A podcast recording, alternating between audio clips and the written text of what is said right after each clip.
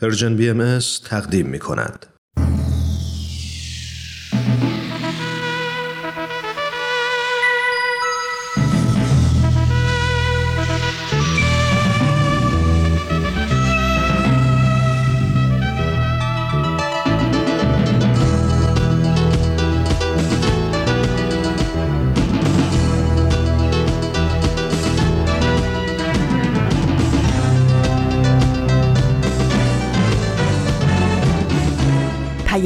دوست.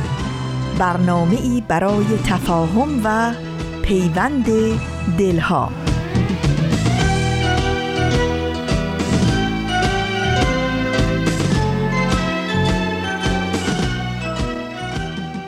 زندگی گرمی دلهای به هم پیوسته است. تا در آن دوست نباشد همه درها بسته است. در زمیرت اگر این گل ندمیده است هنوز عطر جان پرور عشق گر به صحرای نهادت نوزیده است هنوز دانه ها را باید از نو کاشت. آب و خورشید و نسیمش را از مایه جان خرج می باید کرد رنج می باید برد دوست می باید داشت.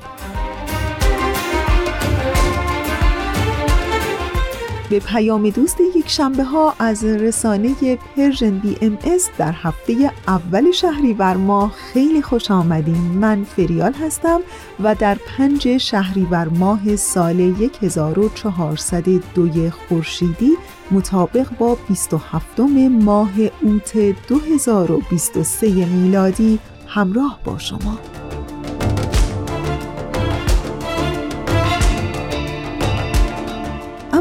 اونچه که شما قرار هست در پیام دوست یک شنبه های این هفته بشنوین در بخش اول قسمت دیگری از برنامه تفکری نو گفتمانی نو رو خواهیم داشت و در ادامه قسمت دیگری از برنامه پلاک دوازده رو براتون پخش خواهیم کرد و در انتها با من همراه باشین در بخش پیشخان. امیدوارم که از شنیدن بخش های برنامه امروز لذت ببرین و دوست داشته باشین.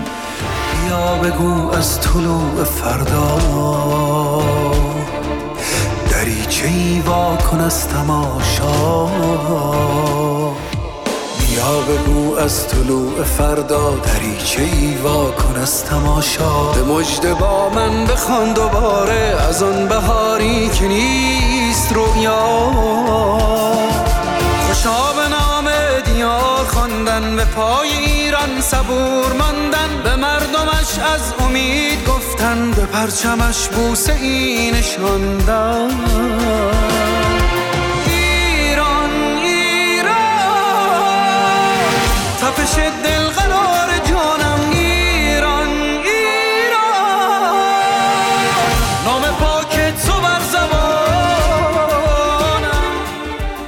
مجموعه برنامه تفکرین و گفتمانین و در همین ابتدای برنامه قسمت دیگری از این مجموعه برنامه براتون آماده پخش شده. بی مقدمه ازتون دعوت می‌کنم که با هم گوش کنیم.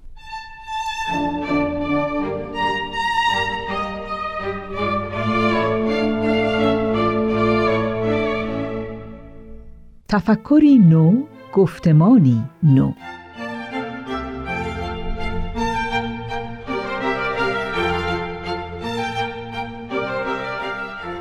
همراهان گرامی. در این قسمت از برنامه امروز توجهتون رو به بخشی دیگر از ترجمه پیام بیت العدل اعظم شورای عالی حاکمه جامعه جهانی بهایی مورخ اکتبر 2017 میلادی که به مناسبت دویستمین سالگرد میلاد حضرت بهاءالله شارع آین بهایی صادر شده جلب می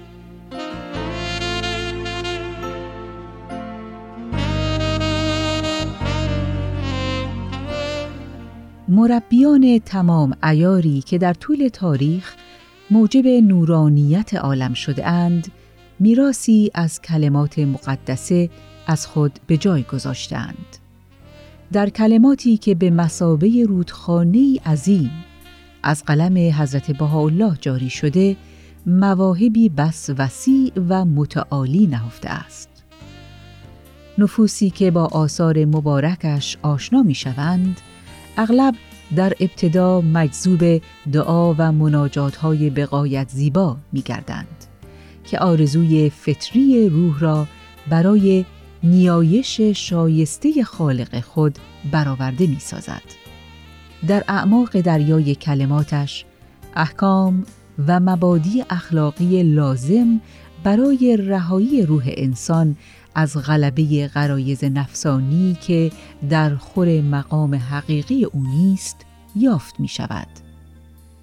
در این بحر زخار آرمانهای پایداری را نیز می توان یافت که والدین می توانند در پرتو آن کودکان خود را نه صرفاً به مانند خود بلکه با اهدافی والاتر پرورش دهند. تبیینات و تشریحاتی نیز وجود دارد که نقش ید غیبی را در سفر پرپیچ و خم تاریخ بشری از مراحل وحدت قبیله و وحدت ملی به سوی مراحل بالاتری از اتحاد آشکار می نماید. ادیان مختلف را به منزله مراحل توسعه یک حقیقت واحد توصیف می کند که با مبدعی مشترک و هدفی مشترک با هم مرتبطند. هدف تقلیب حیات باطنی و شرایط ظاهری نوع بشر. تعالیم حضرت بهاءالله به شرافت روح انسان گواهی می دهد.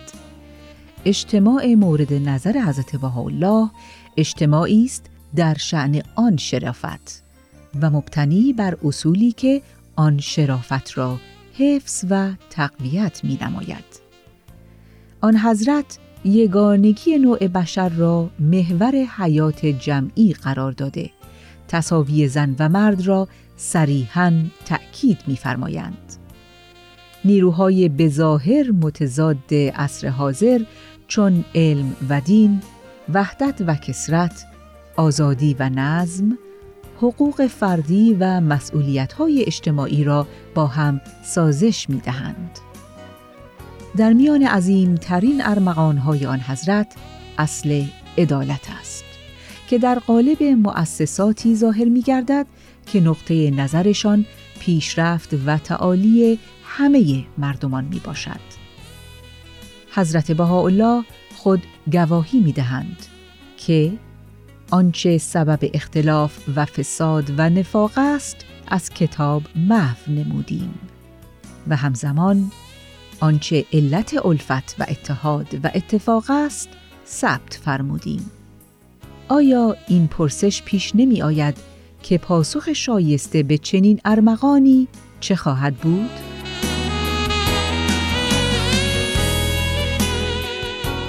حضرت بهاءالله می‌فرمایند هر طالبی البته باید کمر جهد و طلب بسته به شاطی آن بر درآید. تعالیم روحانی پیامبران طی قرون و اعثار در نظامهای دینی تجسد یافتند و به مرور زمان با جنبههایی از فرهنگ در هم آمیختند و همراه با اصول جزمی ساخته دست بشر به تنزل گراییدند.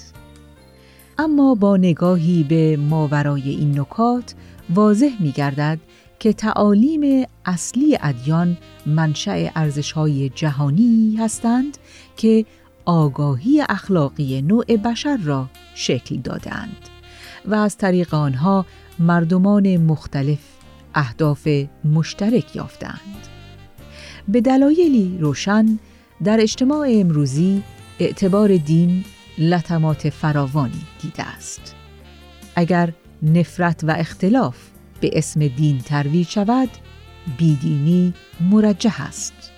ولی دین حقیقی را می‌توان از ثمراتش شناخت.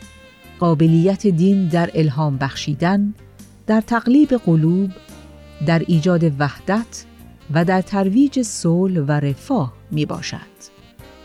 دین حقیقی با عقل و خرد تطابق دارد و برای پیشرفت اجتماع وسیله اساسی محسوب می شود.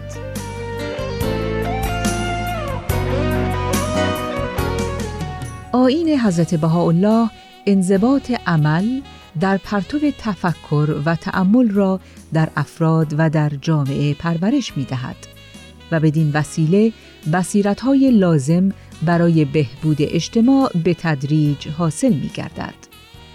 حضرت بهاءالله سعی در تغییر اجتماع از طریق توطعه های سیاسی، فتنه و آشوب، بدگویی از گروه های خاص و یا از طریق جنگ و اختلاف را مردود دانستند زیرا این قبیل روش ها موجب تداوم ادواری کشمکش گردیده راه حلهای پایدار را همواره از نظر دور نگه می دارد. ابزار مورد نظر آن حضرت ابزاری کاملا متفاوت است. حضرت بهاءالله جهانیان را به کردار نیک، گفتار محبت آمیز و اعمال طیبه مرزیه دعوت می نمایند و خدمت به دیگران و تعاون و تعاضد را وظیفه همگان می شمارند. آن حضرت هر یک از اعضای جامعه بشری را به جدیت در راه بنای تمدنی جهانی مبتنی بر تعالیم الهی فرا می‌خوانند. بعد از تعمق در وسعت بینش آن حضرت آیا این پرسش پیش نمی آید که نوع انسان به جز این بینش امید آینده خود را بر چه اساسی می تواند واقع بینانه بنا نماید؟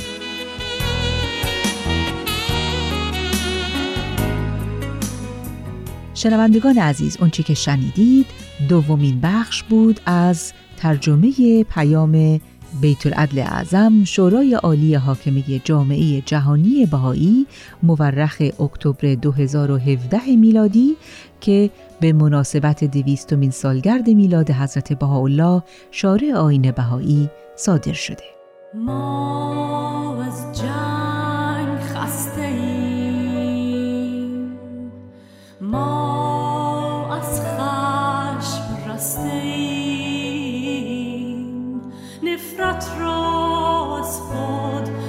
stay.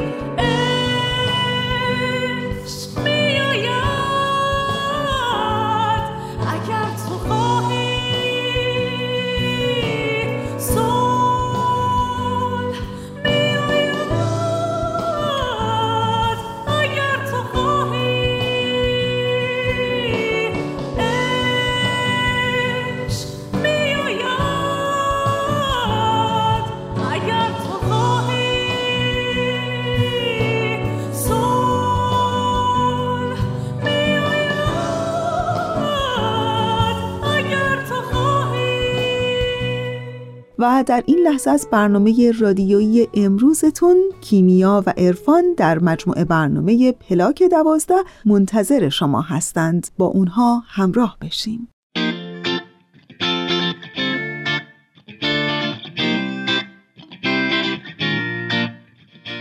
اینجا پلاک دوازده است. من کیمیا فروغی هستم. و من عرفان خانجانی. دنیای ما جای عجیبیه. هر روزش پر از اتفاقاییه که یه عالم سوال تو ذهنمون ایجاد می‌کنه. مثلا اینکه چرا زندگی می‌کنیم رسالت ما تو این دنیا چیه؟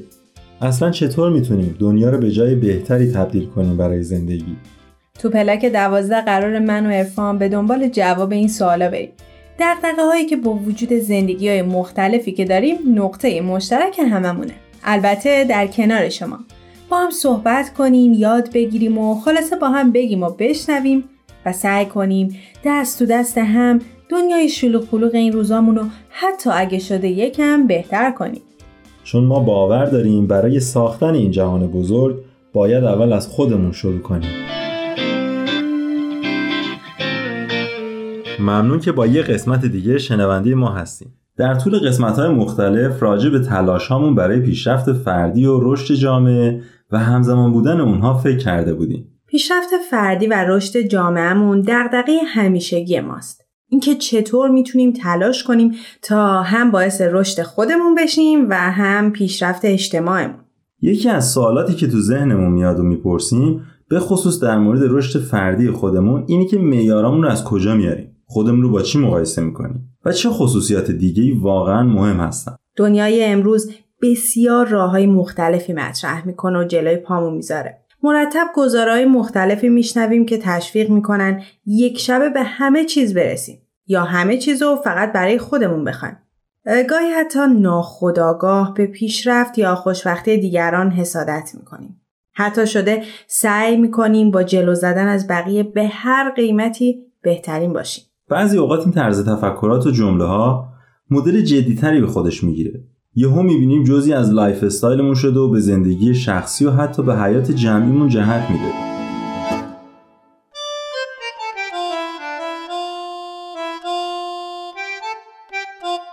این قسمت یک ماراتون روزانه.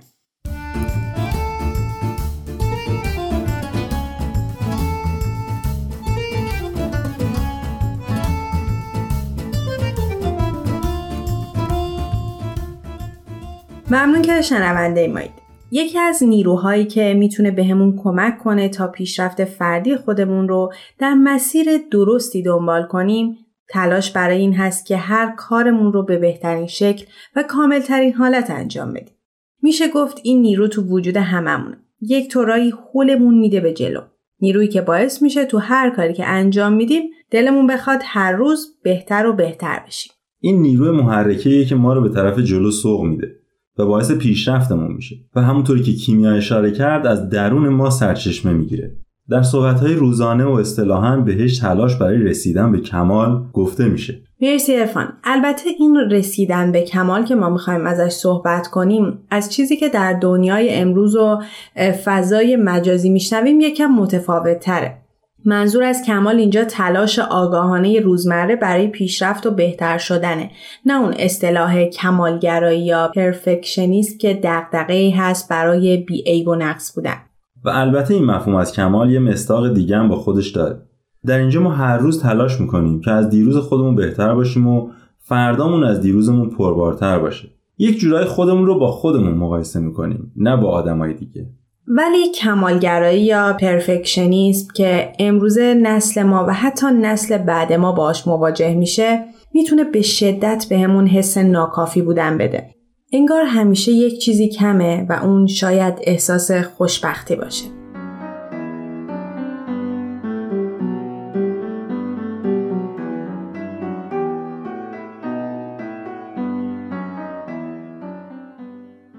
کمالگرایی می‌تونه یک فاصله عمیق باشه بین خود واقعیمون و خود بینقص و ایدئالی که رسیدن بهش غیر ممکنه. دقیقا. ما از چند تا جوان پرسیدیم که به نظرشون تلاش روزانه ما برای پیشرفت چه مفهومی تو زندگی روزمرهشون داره و این تلاش چه فرقی با کمالگرایی داره؟ بریم و با هم بشنویم.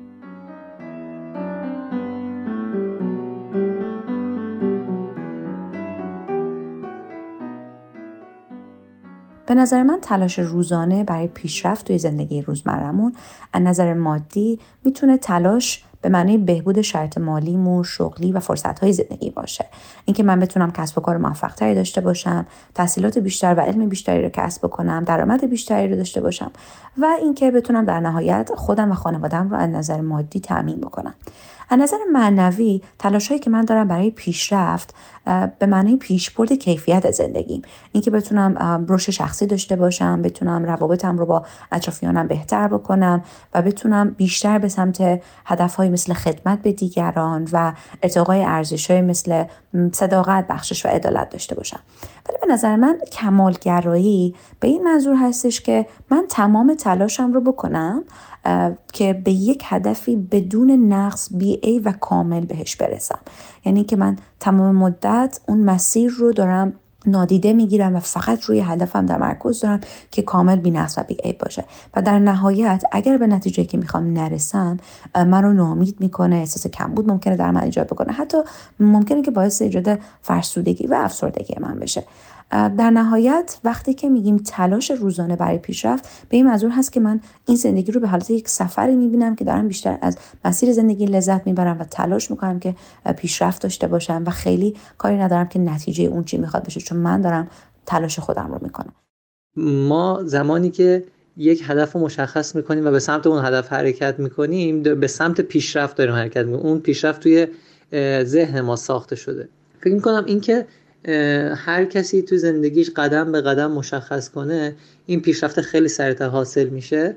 مثلا این تلاش ها تفاوتش تو زندگی من با کمالگرایی این مدلیه که تلاش ها پله پله هست یواش یواش به صورت خیلی تدریجی به وجود میاد یهویی به وجود نمیاد.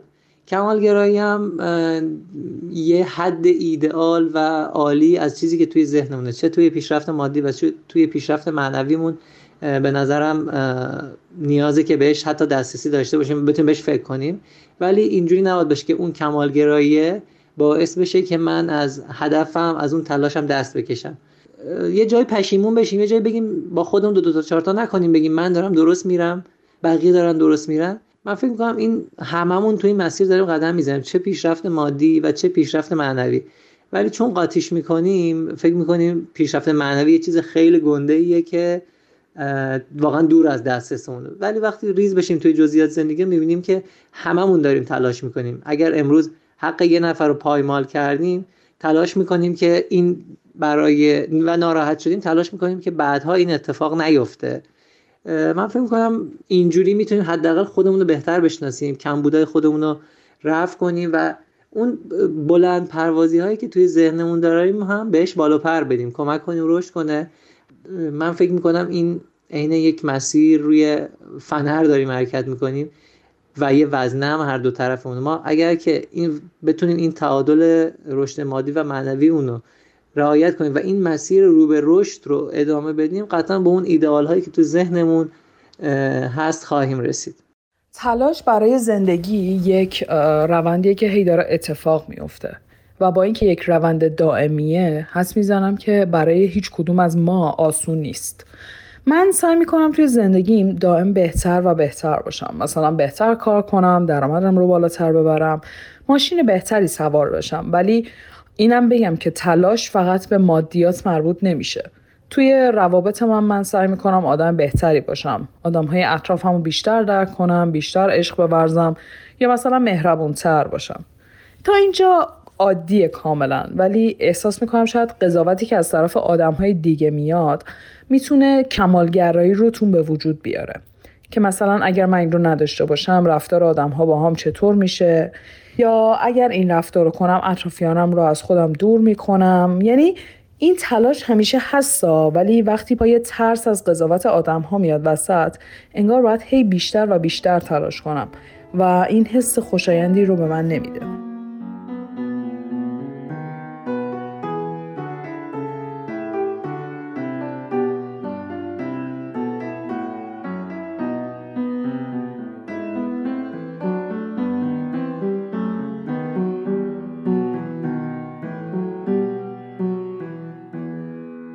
ممنون که شنونده ما هستید. انگار پیشرفت و میل به رشد کردن و بهتر شدن تو همه جنبه های شخصیمون و جنبه های مختلف زندگی وجود داره. مثلا ما سعی می‌کنیم انسان های بهتری باشیم. بیشتر عشق بورزیم مهربون باشیم صادق باشیم. از طرف دیگه دلمون می‌خواد تو شغل درسمون یا تو تمام کارهایی که بهش مشغولیم پیشرفت کنیم. درسته و ما برای رسیدن به اون کمال واقعی یک سری صفات رو هم در خودمون تقویت کنیم. صفاتی که باعث میشه در راه رسیدن به کمال همزمان بتونیم به پیشرفت جامعهمونم کمک کنیم. رها پارسا همراه ماست تا هم از ویژگی های رسیدن به کمال بهمون بگه و هم بگه چطور می‌تونیم کمک کنیم به خودمون که اون کمالگرایی که جامعه و مدیا به خوردمون میدن و شاید ذره ازش تو وجود خیلی آمون باشه رو از بین ببریم.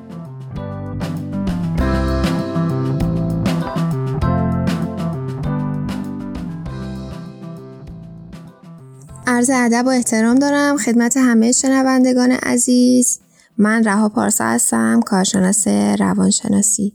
در مورد کمالگرایی این جمله رو بگم از روانشناس معروف آدلر که میگه تلاش برای کمال یه چیز ذاتی و درونی هستش. اون معتقده که اینکه شما می‌خواین بهترین باشین یه نیاز درونی هستش.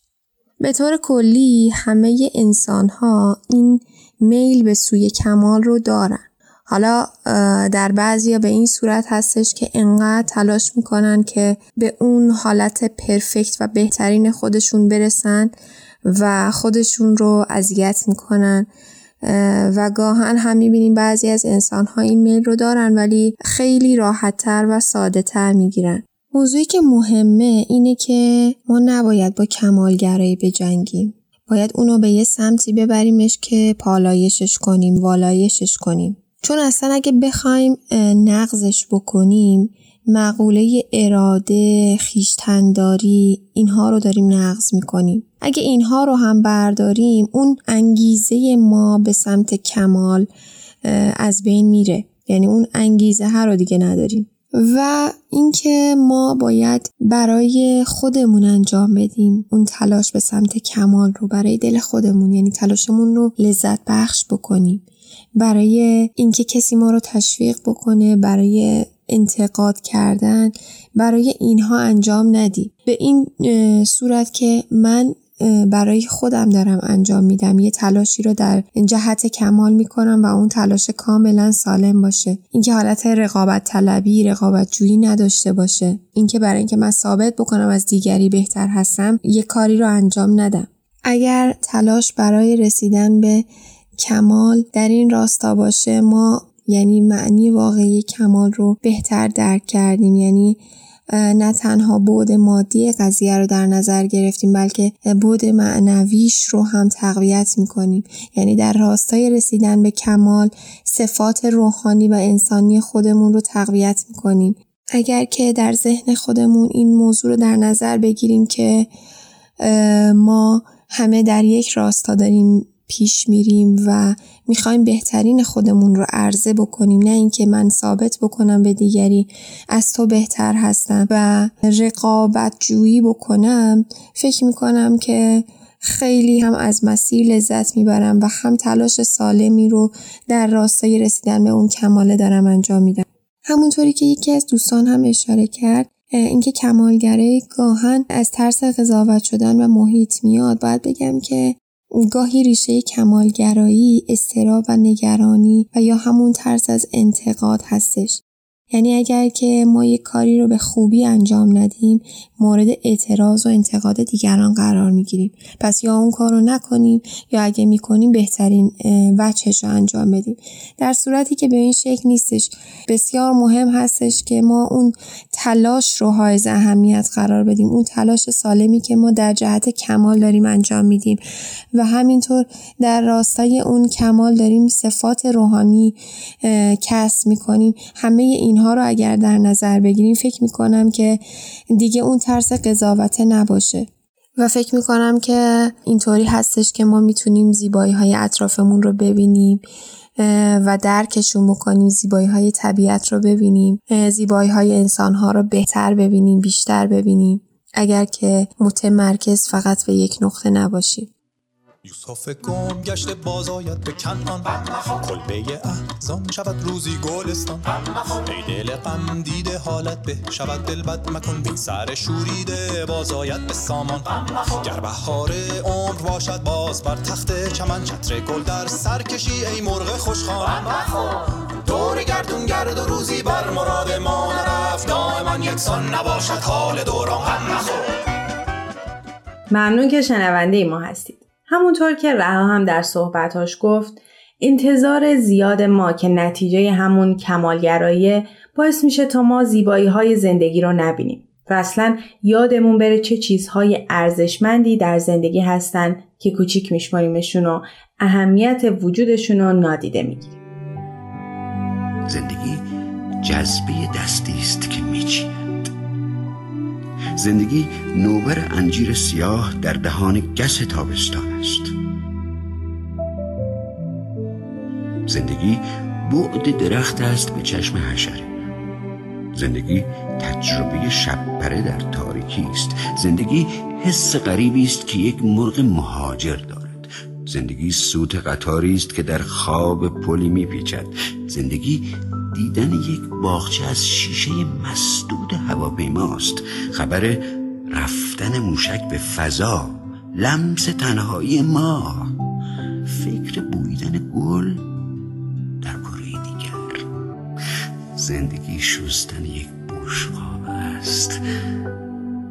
زندگی یافتن سکه ده شاهی در جوی خیابان است.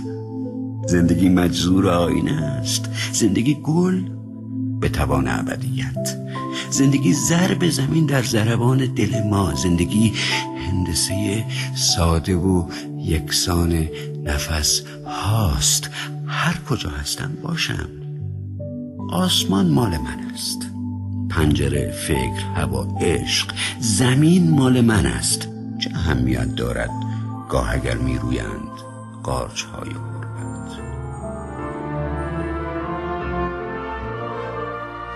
با هم شعری از سهراب سپهری رو با صدای خسرو شکیبایی شنیدیم مرسی که تا اینجا ما رو همراهی کردیم چه در راه رسیدن به کمال حقیقی چه در جز به جز زندگیمون اگر بخوایم همیشه بینقص و عالی باشیم گیر می‌کنیم تو یک ماراتون روزانه که ته نداره انگار هر روز از خواب پا میشیم و خودمون رو میندازیم تو یک مسابقه بی انتها.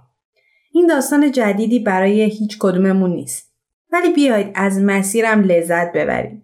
یادمون باشه نذاریم تلاش برای بهترین بودن در انتها از خوب بودنمون تو مسیر کم کنه. گاهی بزنیم کنار، قشنگی ها رو ببینیم، دست آدما رو بگیریم. در تلاش باشیم ولی فراموش نکنیم که ما نیاز داریم تا فقط بهترین خودمون باشیم. یوسف گم گشته باز آید به کنعان کلبه احسان شود روزی گلستان ای دل غم دیده حالت به شود دل بد مکن. وین سر شوریده باز آید به سامان. در بیابان گر به شوق کعبه خواهی زد. قدم سرسنش ها گر کند خار مغیلان. گرچه منزل بس خطرناک است و مقصد بس بعید. هیچ راهی نیست کان را نیست پایان غم مخور. در انتهای برنامه دوست داریم تا فیلم ویپلش یا شلاق ساخته دیمن شزر رو بهتون معرفی کنیم. داستان پسری جوونه که دوست داره تا یه درامر حرفه‌ای بشه و تو این راه تمام تلاشش رو می‌کنه و خب حس کافی نبودن در تمام فیلم شخصیت اصلی داستان رو دنبال می‌کنه. این فیلم به خوبی آسیب‌های کمالگرایی رو به ما نشون میده. I'm part of Schaefer's top jazz orchestra. It's the best music school in the country. The key is to just relax.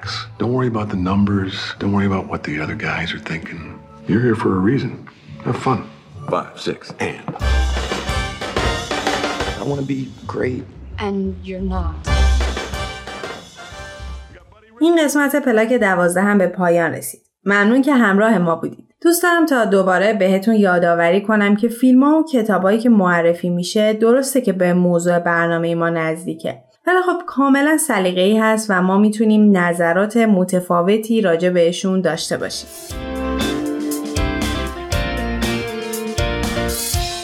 شما می‌تونید پلاک دوازده رو از پلتفرم های مختلفی مثل اینستاگرام یا ساندکلاد پرژین بی ام گوش بدید. ممنونیم که همراه ما بودید.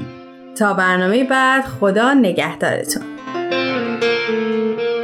تهیه شده در پرژن BMS دوستان خوب ما اونچه که شنیدید قسمت دیگری بود از برنامه پلاک دوازده با اجرای همکاران ما کیمیا و ارفان ولی بخش پیشخان در راه پس جایی نرید که همچنان پیام دوست یک شنبه ها ادامه داره. با ما همراه بمونید. آرزویم این است. قلب را بینم دست در آغوش شب ترک را بینم. همدم تاجیک عرب مه پرور فارس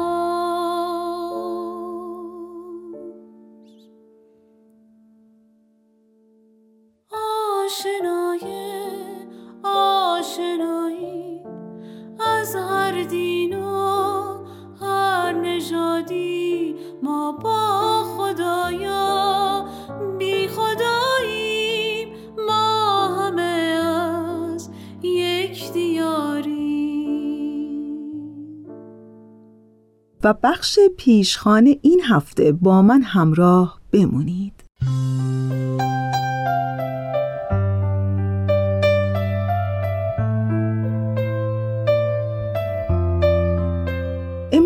یک روز ملی در ایرانه که به پاس زحمات کشفیات حکیم و شیمیدان بزرگ ایرانی در عرصه داروسازی به نام روز داروسازی نام نهاده شده و اون حکیم و شیمیدان بزرگ کسی نیست جز محمد ابن زکریای رازی داروساز به نام ایرانی. محمد زکریای رازی پزشک، فیلسوف و شیمیدان ایرانی است که آثار ماندگاری در زمینه پزشکی و شیمی و البته فلسفه نوشته و به عنوان کاشف الکل و جوهر گوگرد که همون اسید سولفوریک هست مشهوره. به گفته جورج لئون سارتن پدر تاریخ علم که یک فیلسوف و شاعر آمریکایی بوده زکریای رازی بزرگترین پزشک قرون وسطا بوده این دانشمند ایرانی از اونجا که کتابهای خودش رو به زبان عربی هم می نوشته نزد غربیان به نام جالینوس عرب هم مشهور بوده.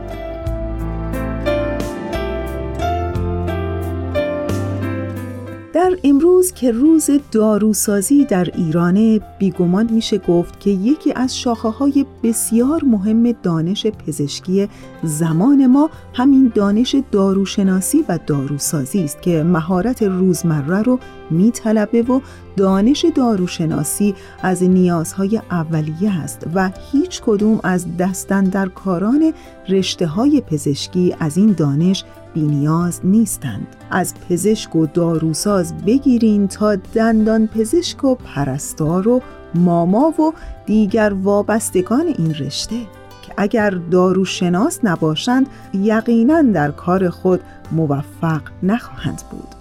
و حالا تاریخچه داروسازی به خیلی خیلی سالهای قبل برمیگرده. تا اونجا که میشه گفت استفاده از دارو به قبل از تاریخ مکتوب می‌رسه. اون زمان که تسکین درد زخمهای بدن از طریق قرار دادن عضو در آب سرد و یا استفاده از برگ تازه درختان و یا حتی گلالود کردن عضو بدن بود. می‌دونین در حقیقت از هنگام تهیه و جمع آوری مواد دارویی دانش داروسازی آغاز شد و به این ترتیب در اثر بروز بیماری های مختلف و غریزه بقا در انسان در طول اعثار متمادی داروهای مختلف کشف شد. در واقع سیر تکاملی داروسازی از اونجا شروع شد که تعداد زیادی لوح و تومار و آثار مربوط به داروهای پزشکی کشف و تفسیر گردیده که قدمت اونها به سه هزار سال قبل از میلاد مسیح می‌رسه و نکته جالب تر این که ایرانیان باستان جزو اولین کسانی بودند که دارو رو می شناختند. در نزد اوستا قسمتی به نام وندیدا به امور درمان اختصاص داره. کسی که ما امروز اون رو به نام جالینوس مینامیم در سال 131 میلادی به دنیا اومد 400 تعلیف داشته که بیشتر اونها از بین رفتن جالینوس با مخلوط کردن مواد فراورده های دارویی می ساخته و به بیماران تجویز می کرده. و امروزه به احترام اون داروهایی رو که به صورت ترکیبی ساخته میشه داروهای جالینوسی می‌گویند.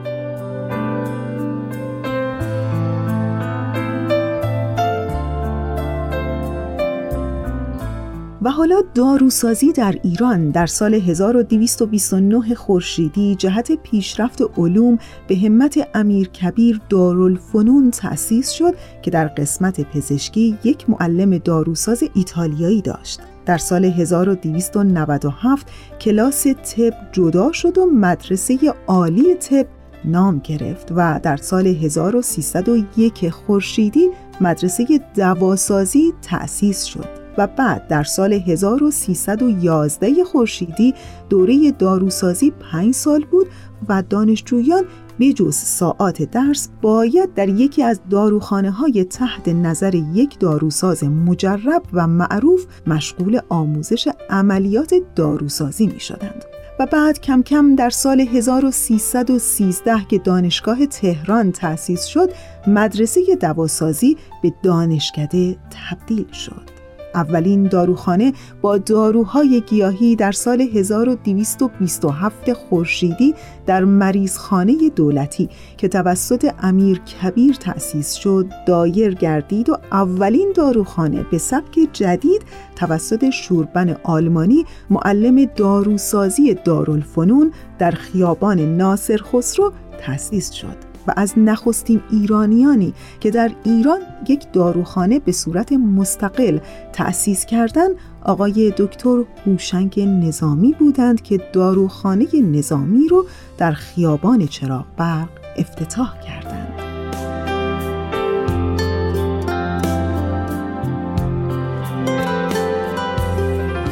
و حالا امروز که روز بزرگداشت محمد زکریای رازی روز داروسازی در ایرانه چه خوبه که به یاد این بزرگ مرد به خاطر همه این داروهایی که امروزه در اختیار داریم و جان میلیون ها میلیون انسان رو در سراسر دنیا نجات میده شاکر باشیم و در جهت پیشرفت این علم بزرگ اگر هر کار و اقدامی که از دستمون برمیاد هر چقدر هم کوچک قدمی برداریم و در این مسیر همگام با داروسازان پیش بریم.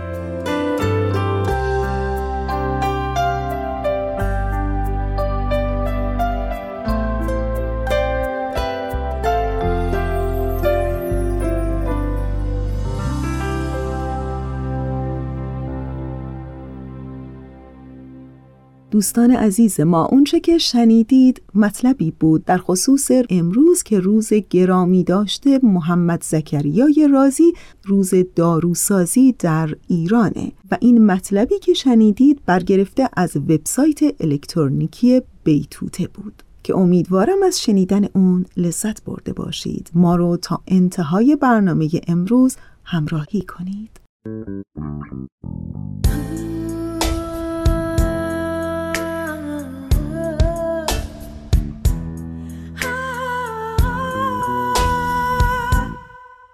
زن هستم دختر هستم خواهر هستم رفیق و همسر هستم مادر هستم.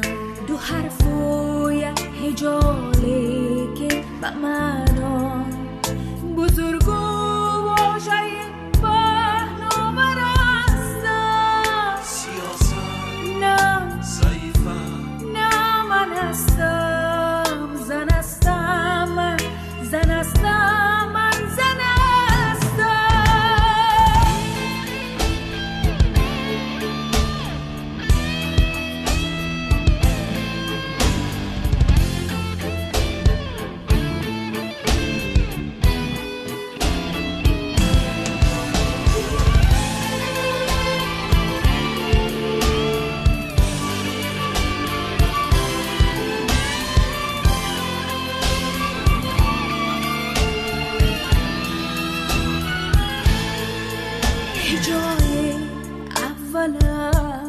سندكوني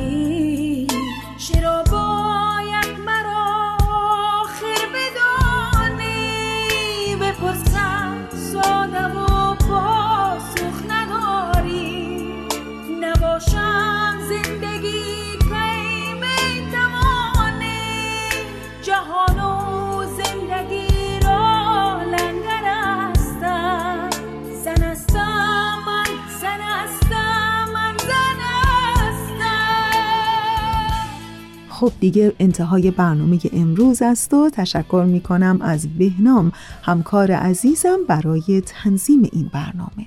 و یادتون نره که آرزوی همه ما برای همه شما همیشه و همه حال این هست که آرزو داریم در هر شرایطی از زندگی کلبه دلتون گرم باشه چراغ امیدتون روشن و وجودتون سبز و سلامت.